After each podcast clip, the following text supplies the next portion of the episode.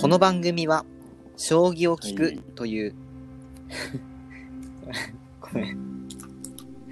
ごめんごめんごめんごめん。ちょっと待って、もう一回ごめんしま。す。めっちゃ、はい。あの、音悪かった。ごめん、めっちゃあー、オ音悪ッケーオッケーオッケーオッケーオッケー。た。オッケー。聞聞こえる聞こえる。うん大丈夫。オッはいケー。じゃあ行きます。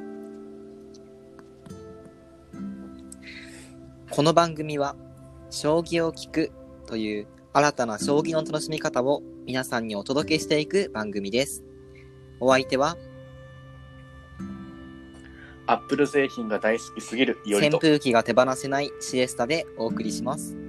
それでは、ポイント将棋第6局、対局よろしくお願いします。よろしくお願いいたします。扇風機が手放せない時期ねあーもう本当です。よ。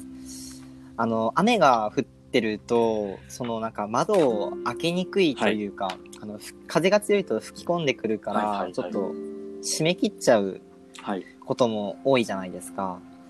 そうなると、もう、ダメですね。扇風機の前から動けないですね。なるほど。うんやっぱり扇風機偉大ですね。結構もう日本はもうあれですか？いやもうそうですね。ね。なんか結構日によってね、ばらつきがある感じで、もう、なんだろう、真夏日、もう30度超えの日もありますし、ただなんか今日なんかははい結構お日様が照ってないので、多分25、6度ぐらいで、はい。まあ比較的す過ごしやすいかなっていう感じの日もありますね。うん。なるほど。はい。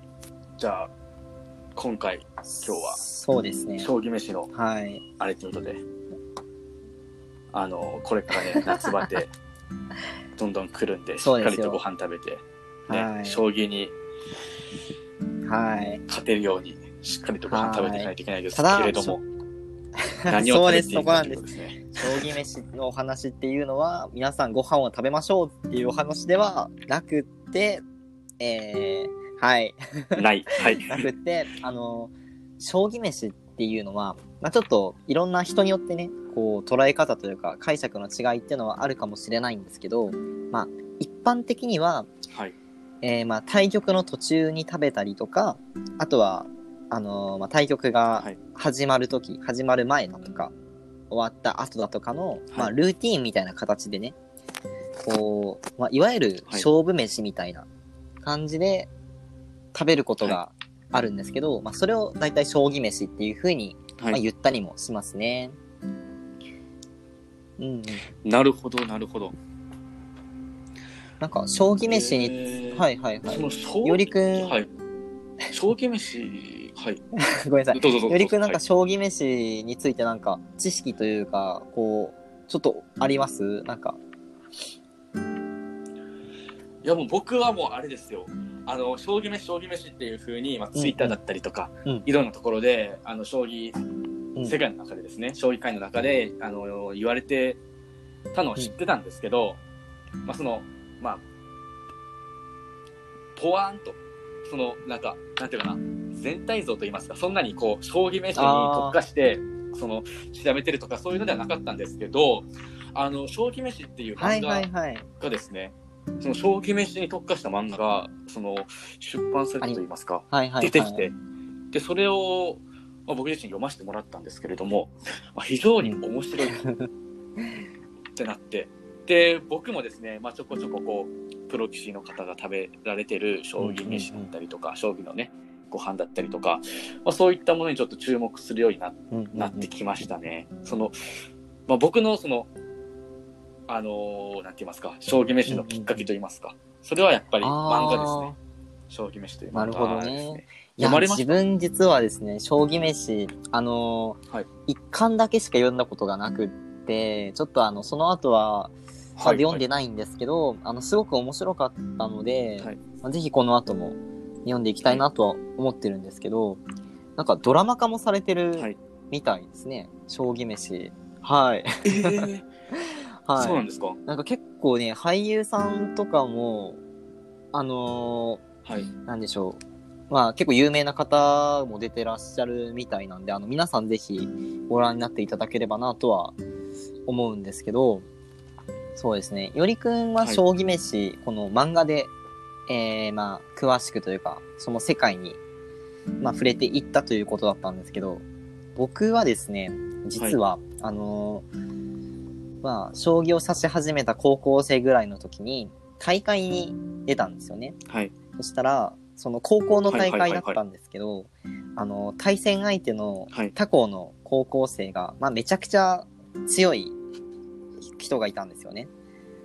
そしたら、あのーはいその人が、あの、対局の途中に、いきなり、失礼しますって言って、あの、ポケットからガサガサはい取り出してきたのが、あの、いちごチョコレートの、あの、ちょっと、なんで、細長い、箱に入った、あの、小分けに包装されたいちごチョコレート。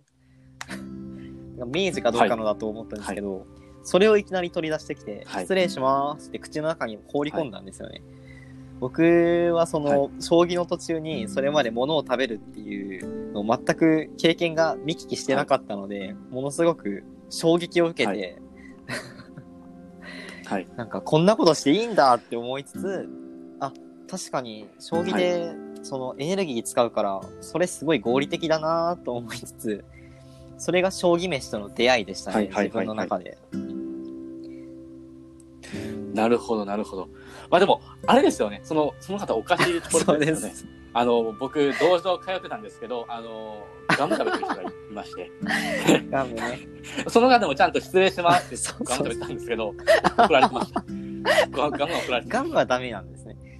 あの、なんか、うんちょっとそこのね、区別はわかんないですけど、まあでも、あれですよね、基本的にあんまりお菓子は食べたらいけないんですよね。違いましたっけ？なんか、そういうあれがあったと思うんですけど、今は大丈夫なのかな？結、構、なんか、あれですね、人によるというか、その、厳しい先生もいらっしゃれば、その、まあ、ある程度はみたいな、こう、迷惑をかけない範囲で、なんか、ボロボロこぼしたりすると、え晩とかにこぼしたりすると大変だから、こう、ね、あんまりそういうのは、ね、NG ですけど、クッキーとかね、ねなんかそういうのは NG ですけど、なんか、口の中で食べて、まあ、すぐ消えるものというか、なくなっていくようなもの、まあ、チョコレートとかそれこそね、はいはい。そうですけど、まあ、あと、ラムネとかね。あの、あは、ラムネいいですい。ね。ありますよ。ああいうのも、うんやっ。ぱりねあ、エネルギーそうそうそう。そうなんですよ。甘いものをね、食べる人がね、すごく多いですよね。糖うんう分んそうそう取そうそうる人結。構多いですね。あと、まあこれ、飯ではないですけど、飲み物は結構重要です、そうですね。すごい。それはもう超重要。飲み物は。これはめっちゃ重要で。まあ、水2リットルとかうんうん持って行ってる人いますそうですね。あの、2リットルボトルをボーンって置く人とか、いたんですけど。あ、の、あれでした。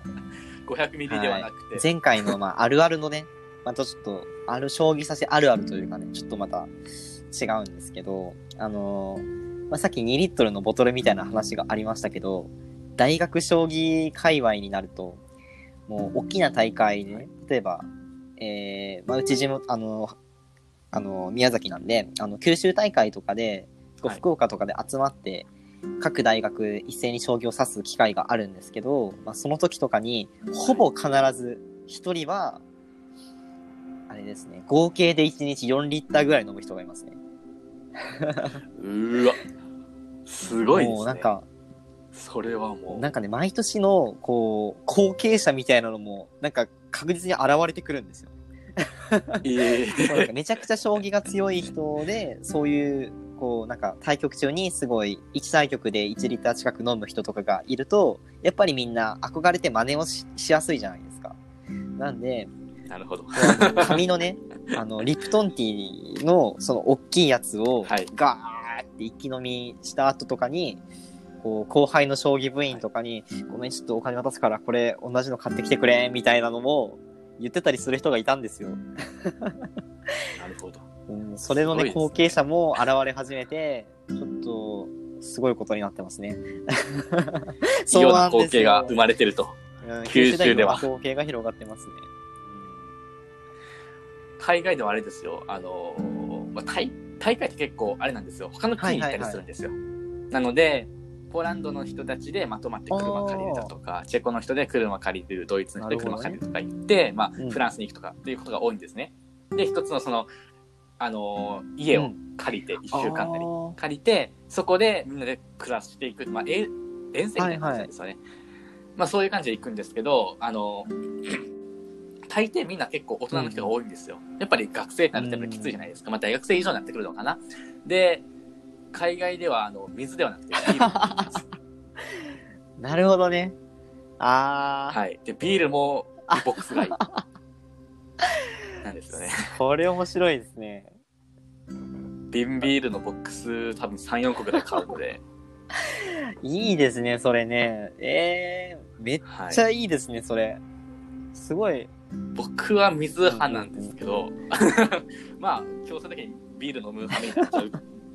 で、もうなんか酔っ払いながらビールそうしてる時もたまにありましたしえ、あるんですけど、まあ、ちな、ちなみになんですけど、その、対局の途中でビール飲んだりするんですか、あ全然いいですよ、それは。はい。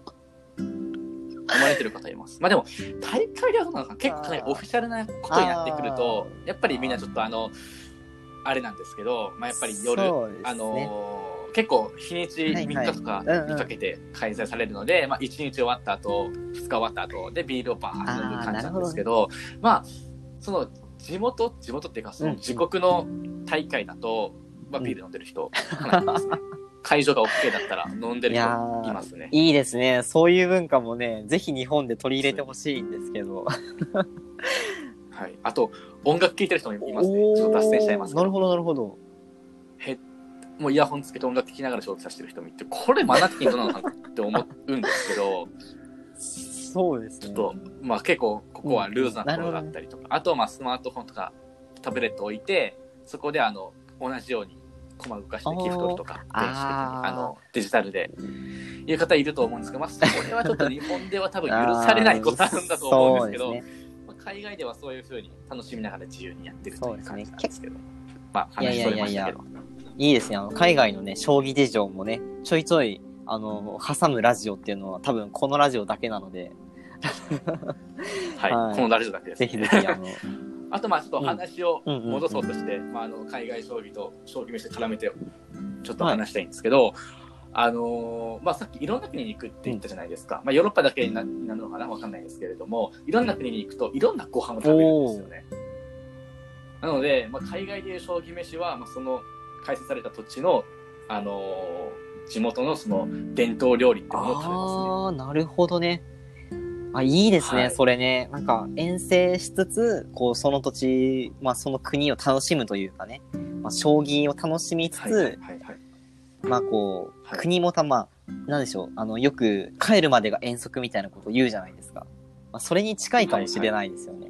こう、その国を、まあ、楽しむのが、ねはい。まあ、大会だ、みたいな。将棋大会だ、みたいな。はいあいいですね。それ、そうです、そうです、そうです。なので、僕最初行った時に、あの、まあ、チェコで一回僕開催した時に、いろんな国から来てもらったんですけど、あの、そのチェコの伝統料理に、あの、生肉とうん生卵の料理があるんですよ。で、それめっちゃ美味しかったんですよ、結論から言うと。うんめちゃめちゃ美味しかったんですけど、あの、まあ、衛生的に考えて、ね日本の常識で言うとちょっとやばいじゃないですか。あの、で、消毒されてるのかとか。で、親からも、まあ、ヨーロッパに行くのものすごく言われたんですよ。食べるなと。水も飲むなと、水道水も飲むって言われたんですけど、その、周りが食べろ食べろって言うんですよ。よこれを。で、僕はそれ知らなくて、生肉と生卵っていうの知らなくて、分かった食べるって言ったんですよ。で、まあ注文して、で、料理待ってる時に、え、なんで頼頼まないの？って言ったんですよ。あんだけ美味しいって言ったら、自分の頼むでしょっていう感覚だったんで、頼まないのって言ったら、いやいや、危ねえってえ、あ、危ないってなって、な何が来るんだろうってなって、で、来たら生卵。とああ、なるほど、ね。。で、ガーリックをね、パンに、フランスパンにつけて食べるっていうものなんですけど、食べたらめっちゃ美味しくて、でもみんな食べないっていう。で、まあそれ、1日目終わった後だったんですけど、お前2日目絶対来れんって払いてくれって言われまいやいや、そんなもん進めるなと思ったんですけど。なんで、はい。ちょっとね、身近な、まあ身近っていうか親近感は将棋飯の話になんですけど、そういったことがね、海外ではありますね。めちゃくちゃ美味しそうですね。でも、その、なんか、日本でいうところの、まあ、ユッケじゃないけど、まあなんか、そんなイメージ、そうですね、そういう感じですね。そういう感じですね。はい。なんで、めっちゃ美味しいですね。あの、食べた後、親に報告したら、めちゃめちゃ怒られたんですけど。あれほど言ったのお前知らんぞっていう言われたんですけど、まあ、ちなみに、実は、ね、最近食べたんですよ、ポーランド で。その時は大丈夫夫でした？お腹も調子。あ、大丈夫ですよかったよよ。。はい。はい。大丈夫なんですけど、へえ。まあね、ちょっと衛生面的に怖いところあるんですけど、まあそういったね、こともありますけど、うん。日本の、まあその、日本でその将棋飯が注目されたきっかけっていうものうって何なんですか？ーん、そうですね。ちょっとここはね、あの、諸説あるところかなとは思うんですけど、うなんあ、例えば、はい。あの、まあ、さっきもちょっと触れましたけど、まあ、将棋飯っていうね、漫画がありましたので、まあ、そこら辺で、はい。まあ、あの、作者の方曰く、なんか将棋飯を、まあ、書き始めた時っていうのはあまり注目されていなかった分野だったんだけれども、まあ、どんどん書いてる途中で、はいはいはい。まあ、そうですね、この将棋飯が、まあ、売れるというか、まあ、広まってくるのと同時に、皆さんにも周知してもらえたっていうようなツイートを前に拝見したことがあるので、まあ、もしかしたら、この漫画が初かもしれないですし、あとはですね、あの、最近、アベマ TV だとか、あとはニコニコ動画とかでも、あの、将棋の、まあ、実況中継というか、あったりするんですけれども、はい。まあ、注目の対局だったりとかをね、えーまあ中継でプロの方が解説してくださるんですけど、それでね、こう、ほぼ間違いなく、あの、〇〇七段は、えー豚キムチ丼を注文されましたとかっていう将棋飯情報が必ず出るんですよ。はい。これがね、うんえ、それってあれじゃない？ですか。はいはいはい。はいはい、なんかありました。そ、それってあれじゃないですか？あの、はい。九州で水をたくさん飲まれてる方、真似するって言うじゃないですはいはいはいはいはい。かそういったちょっと現象が起きてると。それって、しょまあ、このプロ棋士の方が食べたご飯を自分も食べようって言って、その後、そのうんお店、のそのメニューがそのまあ当日だったりとか、売り切れるとか大人気商品になるってこともあるんですかね。それがですね、もう本当にその通りで、はいあの、確かに将棋会館、あの、東京将棋会館っていう、まあ、プロの方が将棋を指される場所ですね、実際に。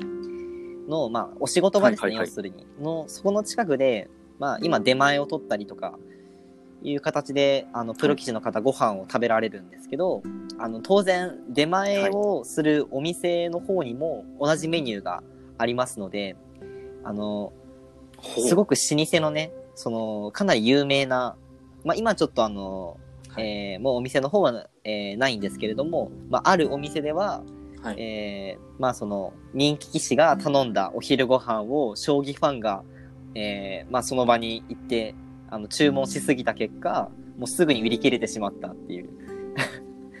途中で、まあなんかえー何かがなくなって、まあご飯だったか何か忘れたんですけど、ちょっと何かがなくなって、あの、はいまあちょっと早めにお店を閉めたっていうような現象が起きたとかなんとかっていう、すごいですね。そんな話。もありますね。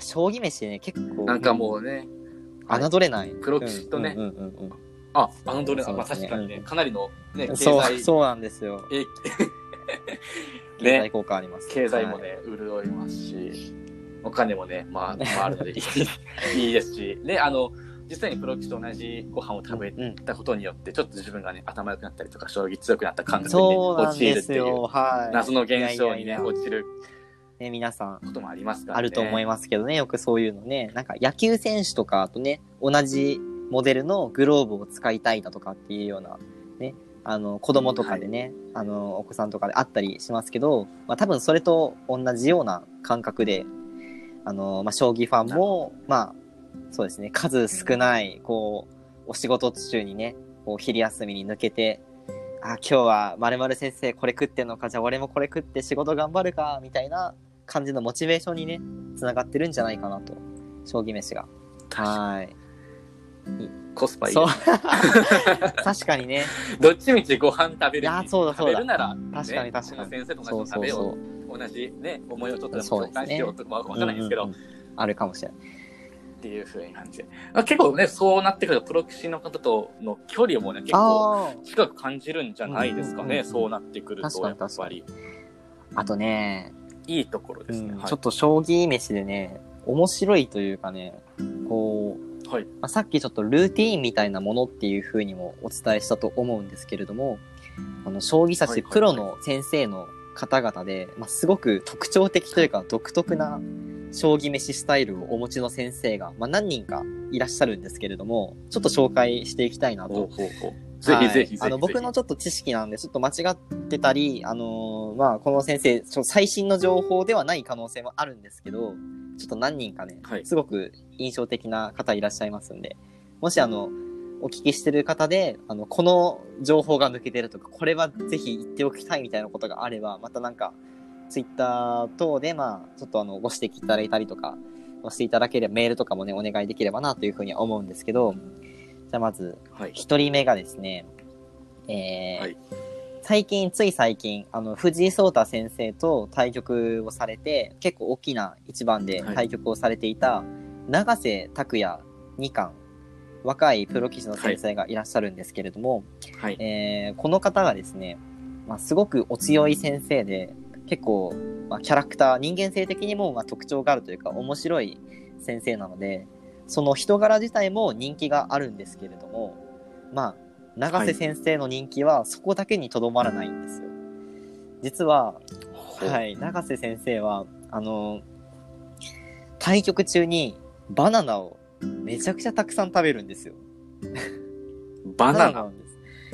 バナナを多分ね、これは何ですかね？。1日に1対局で少なくとも3本は食べてますね。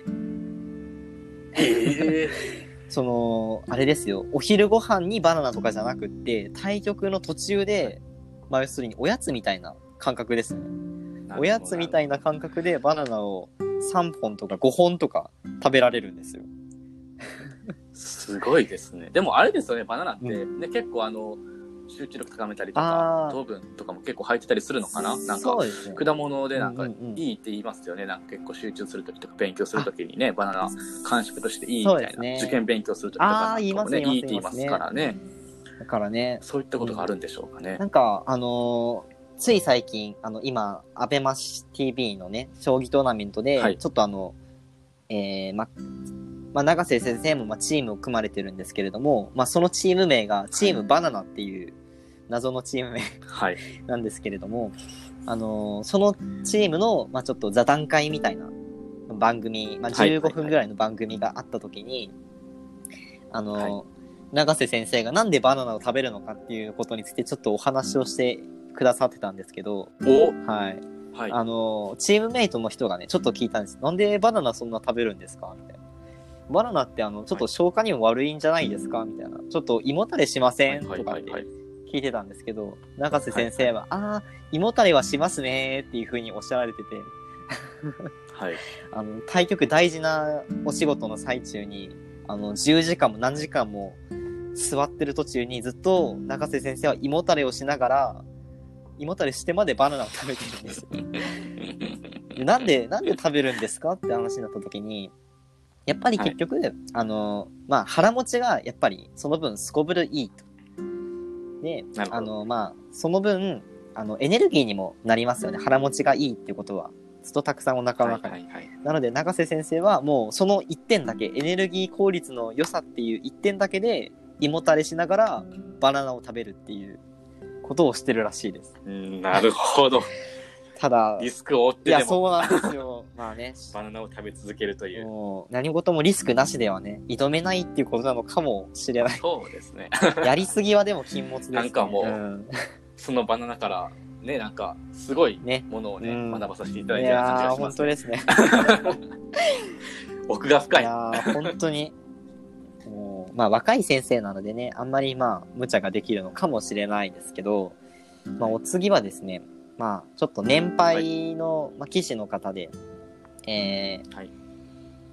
丸山忠久九段、丸山忠久先生、はい。もう、もうすぐ50歳ぐらいになられる大ベテランの先生なんですけれども、はいはいはい。こちらの先生が、まあ、実は、まあ、すごく退職感、まあ、大食いで有名な先生でして、ただ、あの、かなり、えー、丸山先生自体はスラッとされてる方で、あの、全然、そうですね、かなりがっちりした体格とかっていうわけではないんですけれども、すごく昔からご飯をよく食べる先生で、50歳に近づいた49歳とかだったと思うんですけど、今、はいその今でもなお、あの、なんだったかな、力うどん、あの、お餅の入ったうどんがあるじゃないですか。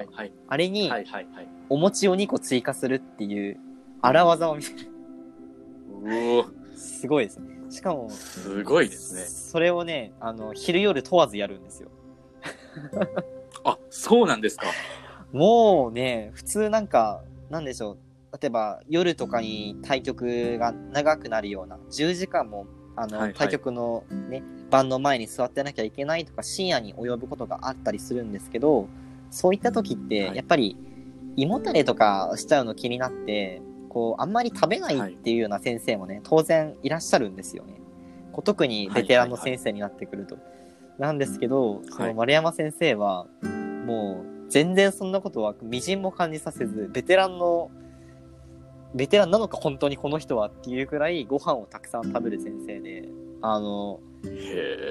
もう、唐揚げの、唐揚げ、か、なんかな、唐揚げ弁当みたいなやつに、唐揚げ4個追加っていうのもお聞きしたことがありますし、すごいですね、それは。もうめちゃくちゃすごいですよ。うん、なんか、なんで、あの、将棋指しは、まあ、こう、ちょっとどことなく、こう、おとなしいというか、こう、ほ細い食事も細くて、みたいな、そういったイメージをお持ちの方もいらっしゃるかもしれないんですけど、まあ中にはね、まあ、そんな先生もね、退職感で、唐揚げ弁当に唐揚げ4つ追加したり、もう、真夜中に、まあまあ、真夜中というか、夜ご飯に、力うどんにお餅2つ追加するみたいな先生もね、いらっしゃるんで、もう、ちょっとぜひぜひ、将棋知らない方にも、将棋指しについて勉強をしていただきたいなと思ってる次第ですね。なるほど。それってあの思ったんですけど、プロ棋士の方が、はいはい。例えばその例えばバナナ食べるじゃないですか、はいはいはい力うどん。を食べるとかあるじゃないですか。それを食べなかったら負けるとかっていうのはあるんですか、あ、わかんないんですけど、いやでも、どうですかね。はい。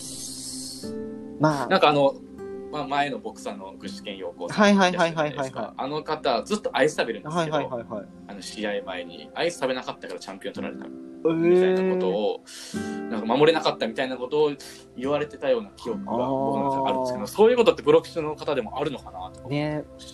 もしかしたら、なんかそのあるじゃないですかね。うんうんうん。ルーティーンみたいな。これを食べないと、そうですね、うん。これを食べないと勝てんとか、まあ、円滑じゃないですけど、うん。なんかあるのかなって思ったりもね。したんですけど、そういうところはないんですかね。わかんないですけど。いや、もしかしたらね。あ、りそうな気がしてますけどね。何も考えず食べてるだけの可能性も、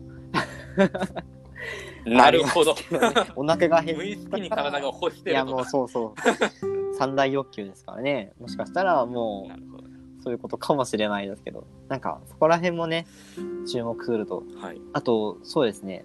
藤井聡太先生もね、あの、ちょっと面白いというか、まあ、最近、こう、将棋飯でちょっと話題になったことがいくつかありまして、えーはい藤井聡太先生は、あの、必ず対局が始まってお願いしますっていう風に挨拶を、まあ、お互いにするんですけど、その挨拶の対局が始まった直後に、お茶を一口飲むんですよ。はい。お茶を一口飲んで、それから初手を指すっていう、あの、ルーティーンがね、藤井先生はお持ちなんですよ。で、それはなんでなんですかね？いや、ちょっとそこはね、あのー僕の勉強不足であんまりちょっと知らないんですけど、なん理由はちょっとわからないんですけど、あのもしかしたら、あの、まだこのルーティンについてご存知ない方もいらっしゃったかもしれないんで、ちょっとあの、はいはい藤井先生の動画みたいなのを探していただき、YouTube とかにも本当に転がってると思うので、まあ、対局動画とか検索したら、多分お茶飲んでるところまでワンセットで撮られてるんじゃないかなと思うので。なるほど。ぜひぜひそこら辺も、はい。まず初手お茶ってことですよね。そう、初手お茶です。あの、ですよね。そう、初手7六歩とかって言ったりするんですけど、普通の先生はね。だけど、藤井先生は初手お茶ですので、皆さんぜひ覚えていかれてください。なるほど。じゃあもう僕たちもあれですよ。初手何か飲みましょう。あ、そうですね。初手水、初手ビールとかでいきましょう。そう初手ビール。初手ビールは、そうですね。豪快な一手ですね。と豪快すぎますね、それは。ちょっと解説不能かもしれないですね、それはね。確かに。いいですね。次の、なんかじゃあ、あのー、セシンの将棋大会の時に、実況なんかもつけてもらえれば、ね。それは面白いですね。YouTube でね、このライブ配信やってるね、ねねいいですね。はい。やったら、ビール飲んでる姿バンバン出ますからね。ちょっとね、あの、あれかもしれないですね。炎上しちゃうかもしれないですけど、まあまあ、そこは世界の。まあ、そこは海外ということで。海外文化ということで。はい。あの、小さい子供なんかもね、ノンアルコール飲んでますからね。大人と一緒にね。びっくりしましたよ、もうそれはもう。うそーってもう声出して言いましたから。ああ、なんか、アルコール入ってない？んって話で。まねっこみたいなことですよね、要するに。そうですよね。まあ、いや大丈夫なのかわかんないですけどね。面白いですね、それね。ええー。ね、まあ、これからね、夏バテ来て、そしてまあ、受験シーズンといいますか、受験勉強に今後している方も多くなってきて、ね、しっかりとご飯を食べていきたいところなんですけれども、そうですね。その、なんて言いますか、前の第5回の将棋あるあるでもありましたけれども、なんか頭がいいイメージだったりとか、あると思うんですけど、はいはいはいはい、そこってその将棋と学力の関係性みたいなところってあるんですかね？その、まあ、例えばそのね、あの、プロ棋士の方と同じご飯を食べて、まあ、ちょっと将棋を強くなった気分に陥るとかっていうところでもありましたけれども、はいはい、なんかその関係性みたいなものあるんですかね？まあ、第5回の時にあの餃子と将棋のね、関係性の謎をね、解き明かそうとか言ってましたけど、今回解き明かせてないんですけれども、次回はね、あの、将棋と学力の関係性の謎なんかをちょっとね、そうですね。そうですね。していきたいなと思ってるんですけど、どうですかね、施設さん的には？そしたら確かに、なんか、いわゆるやっぱ大学生の、まあこう、そうですね、まあ頭のよろしい大学とか偏差値の高い大学と、まあそうじゃない大学とかでもやっぱりあるじゃないですか、いろんな大学が。まあ、そこら辺と、まあ将棋の強さみたいなのの、まあ関連のお話みたいなところですか？そこら辺もちょっと、あの、炎上覚悟でお話ししていこうかなと。なるほど。まあ、だあれですね、東大とかそういうところ有名ですね。東大将棋も行ったりしますし、兄弟将棋も強いですし、やっぱりね、まあもちろんね、偏差値がまあ低いと言ったらちょっとあれですけれども、そういったところも、もう将棋強いところもありますけれども、まあ全体的に見てね、そういったイメージがあると思うんですよね。やっぱり。あと、僕なんかもね、第1回の時に話したのかな。数学が得意っていうふうに思われがちだけど、数学が全くできないっていうところとかもあったりするんですけれども、まあその、ね、シエサさんが将棋と学力の関係性をね、ね解き明かすというか、そういったテーマで次回お話ししてもらえますか。はいはい、ぜひ。次回はじゃあまあ将棋と学力の世界というところで、えー、じゃあ今回第6局将棋飯の世界を、まあ、終わらせていただこうと思います。それでは対局ありがとうございました。はい、ありがとうございました。